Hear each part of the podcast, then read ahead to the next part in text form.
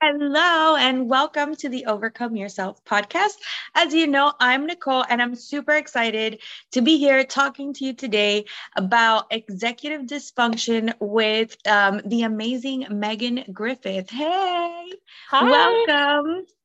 Um, so, I would like for you to go ahead and introduce yourself. Tell us about you um, and and what it is that you do. I'm super excited to talk about executive dysfunction and executive function, how we can work with that, um, because I struggled with that for a long time. So take it away, Megan. Yeah, absolutely. Well, first of all, thank you so much for having me. Um, yeah, so my name is Megan. I am a neurodivergent life coach. Uh, I work with other neurodivergent people. I personally am autistic. And basically, what I do a big portion of what I do is help people get shit done. Is it okay if I swear? Is that allowed? Yes. Okay. Yes. yes.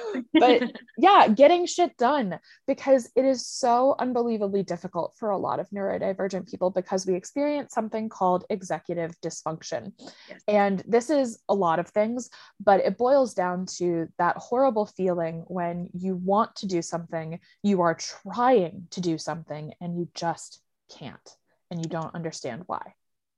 When you have like a list of another podcast interview said 11 billion things to do and you feel like a deer in headlights, right? Is that kind of like and then you, you can't really do anything and you have this whole list and you know you want to get it done but um and then you end up like watching netflix that's exactly exactly and the narrative that a lot of us tell ourselves is well, I must just be lazy. That's why mm-hmm. I'm not mm-hmm. doing the important stuff, but I still have plenty of energy to play video games or to watch TV or to scroll on my phone. But the thing is, like, with the exception of video games, which do require some like mental effort, watching Netflix and scrolling on your phone, those are very passive activities that require mm-hmm. very little of you.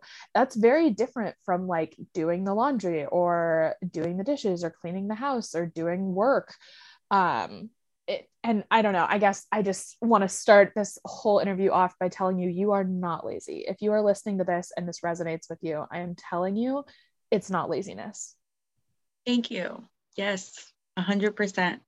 Um, yeah. And then, because you know what happens is I had those thought patterns and then I beat myself up about it. And then so you just end up in this horrible, like it's it's not helping you, right? Um so tell me a little bit more about what you do with your clients. Like, what is there like a something that you can give us to help us overcome some of this? Like in my book, I wrote a book called Overcome Yourself. That's what this podcast is about. And I talk about um how sometimes I trick myself into getting things done. So like the dishes, one of the ways is like I'm just to do just just wash one dish and then it's like okay this isn't that bad um actually i was thinking about it the other day more um more recently i guess i've i've come to I, I figured out like i would set a timer for like five minutes. Okay you're you can do this for five minutes. Um and and then i realized that doing the dishes doesn't take as long as I was making it out to seem like it did, you know, because then you feel like you're going to be there for four hours and you realize, wow, if I just dedicate five minutes to this, it's done. So, um, would you think something like that? Am I on the right track with um, with figuring out how to just really tackle this and, and getting things done, or do you have a better tip for me? No, I, okay. I think that is an amazing strategy. And I personally don't think of it as tricking your brain because that sort of puts you in this dynamic of you versus your brain. And that's like a dynamic I really try to help my clients get away from. Love Instead, okay. we pair together. It's you and your brain and you're working together. So it's not like, oh, I have to trick my brain into getting these dishes done. It's more like, my brain is intimidated by long, boring tasks, and that's okay. And so I am going to work with it to gently guide it to get things done by saying, okay, you only have to do it for five minutes. And then if we have the energy, we will continue. Um, so I think that's a wonderful strategy. That's absolutely something I recommend. Uh, when it comes to my clients, I traditionally teach uh, a framework that I came up with called the Functional. Freedom Framework. And it's all about finding freedom through functionality instead of being who you feel like you're supposed to be, like trying to be neurotypical when you're not.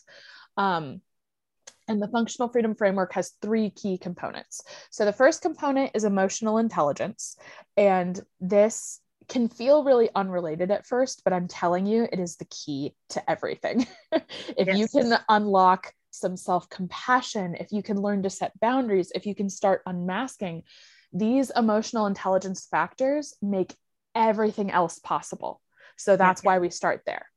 Then we move into practical tools because you can love yourself so much and still really struggle to get stuff done. So we need the practical tools as well. So then we'll move into that. Then the final piece of the puzzle is a sense of community because doing this work alone is intimidating and hard and dare I say maybe a little impossible. Yes, I agree. Community yeah. is so important. So you have a community.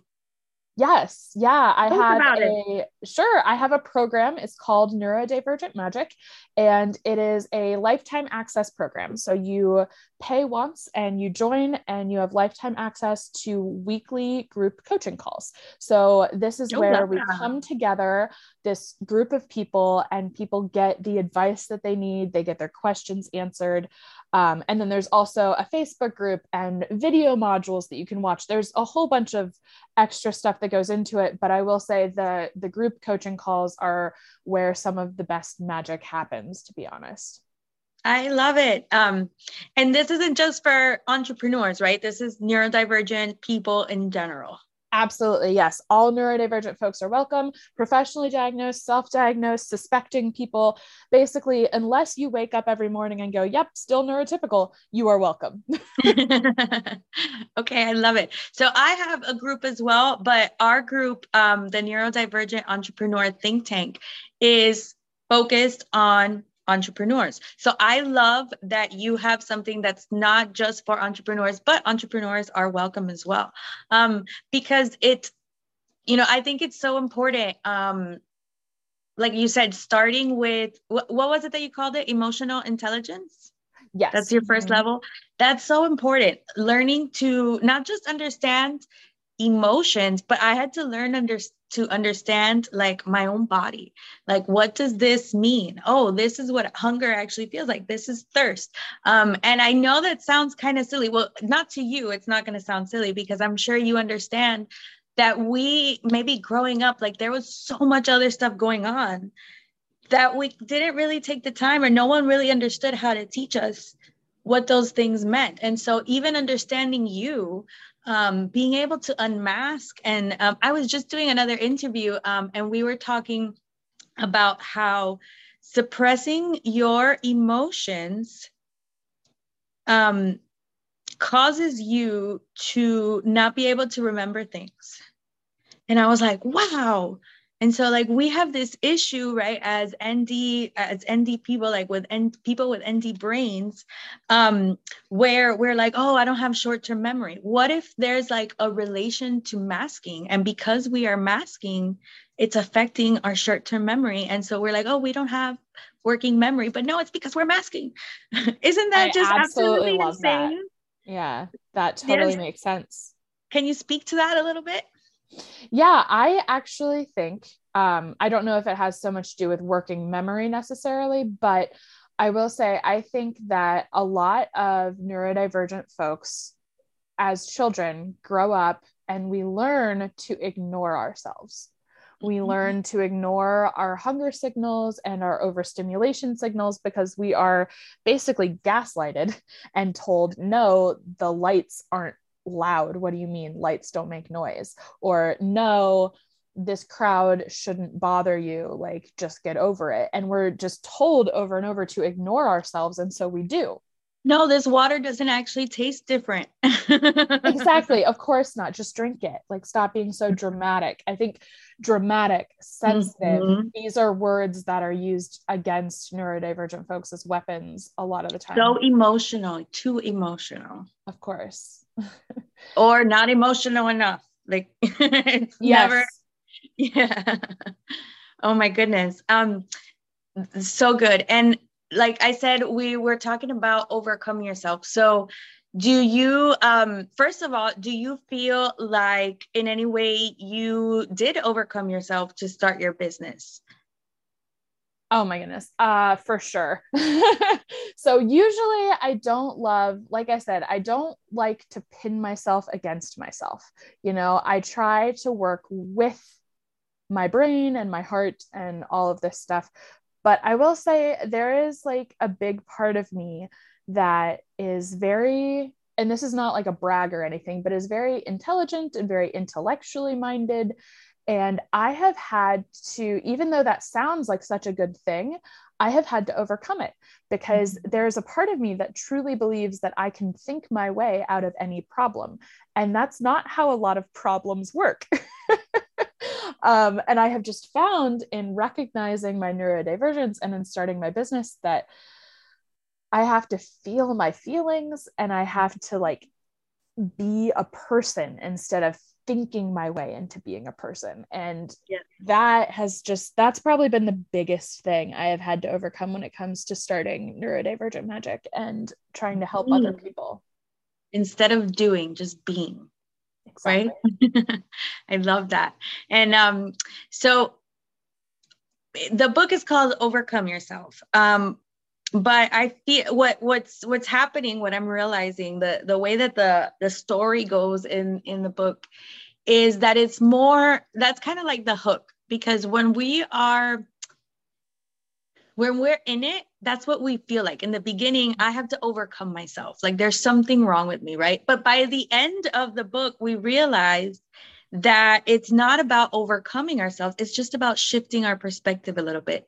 Um, and so one of the big themes one of the first big themes is practicing gratitude. And another one is using what you've always considered your weakness um, what that's actually your your greatest strength. Um, so do you do you feel like there's um, do you feel like that's been true for you as well? Is there something that you were told you know, for example, my example is uh, talking too much. I was told I talk too much when I was little, right? I'm too loud. Um, and now, like, I get paid to talk to people, right? So, like, I learned to use that as my one of my greatest strengths. So, um, do you feel like in overcoming yourself, do you realize that you had that change of perspective and you realize this isn't about overcoming, this is about being um, and and learning to use what I have to my advantage, right? Do you agree with that? Um, yes and no. Okay. So, yes, for sure, because there are so many things that I thought were weaknesses that I were told were weaknesses that I have come to appreciate as strengths, like my sensitivity, for instance. I was mm-hmm. always told, oh, stop being so sensitive, stop being so dramatic, blah, blah, blah.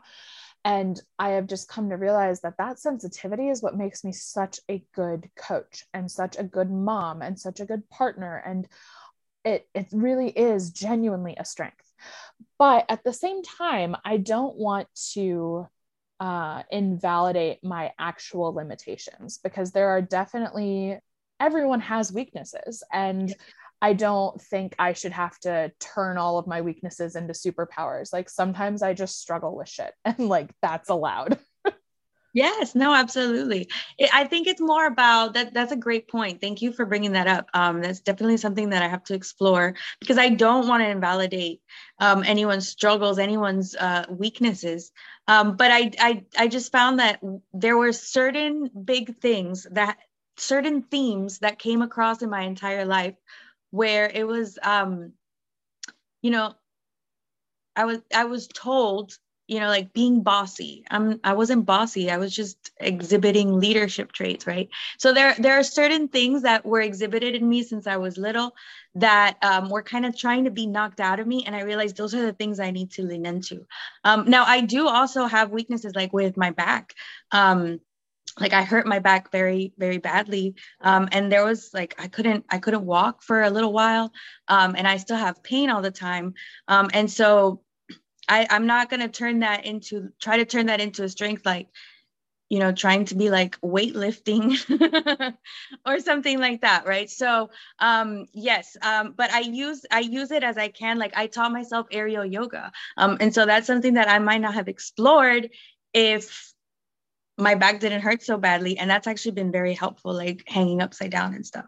Um so that's a, a great perspective though. Thank you for bringing that up like i said. Um, um, so any final tips megan? What are you thinking? Any any little gold tidbits that you'd like to leave the audience with?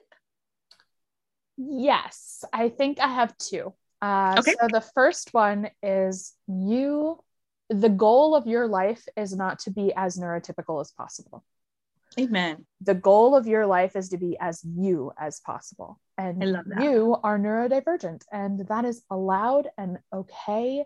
And you do not have to shrink yourself constantly uh, in order to be who you think you're supposed to be. So there's that. And then I also want to leave you with uh, this idea that, um, oh, I lost my train of thought. This happens to me all the time. uh, this idea that neurotypical people and neurodivergent people, it's almost like we are playing different sports, right? So it's the idea that neurotypical people are playing tennis and neurodivergent people are playing rugby. I don't know. We play by different rules, and that's okay. You don't have to be try to be a tennis player, basically. I love that. Yes, yes. Um, I heard one someone say people trying to communicate. It's like you have different cable packages, and so we watch different shows. So there's there's going to be some things that we're not going to be able to talk about because you're not watching the same shows. Um, and so sometimes it's just about finding common ground. So uh, your your sports analogy made me think of that. Um, yeah. I absolutely love that. Um, and then so, how can we hang out with you, Megan? How can we stay in touch with you? I would love that. Yes. If you enjoyed uh, things I had to say, I would love for you to come hang out with me on Instagram at neurodivergent underscore magic. Uh, or I'm on TikTok a lot as well. And that's at Meg Moxie, M E G M O X I E. Love it. Um, and then do you have like a, like a, somewhere where we could subscribe to your newsletter or something like that? Oh, absolutely. Yes. I will give you the link. So it will hopefully be in the show notes. But yeah, everything, can... all the links that she's mentioning will be down there in the show notes or in the comments, depending on where you're watching. Yeah, absolutely. And uh, you can join the Neurodivergent Magic program if you'd like. I have a special 10% discount code for your listeners. So that code will be in the show notes as well. And if you want to hop on my email list, get some updates from me, stuff like that, you can actually get a free checklist of 21 signs that you might be neurodivergent. Um, and when you sign up for that checklist, you will be added to my email list. I love it. That is awesome. And definitely going to get our hands on that checklist. Um, it's really cool to learn more about yourself and be like, oh my goodness, I'm not the only person on this earth who does this, right? Right. Yes. Um, yes. And so finding that community, I think is is so awesome. So I love everything. So thank you so much for being here with us, Megan. This has been absolutely awesome. And um, we will see you on the World Wide Web. yes, sounds great.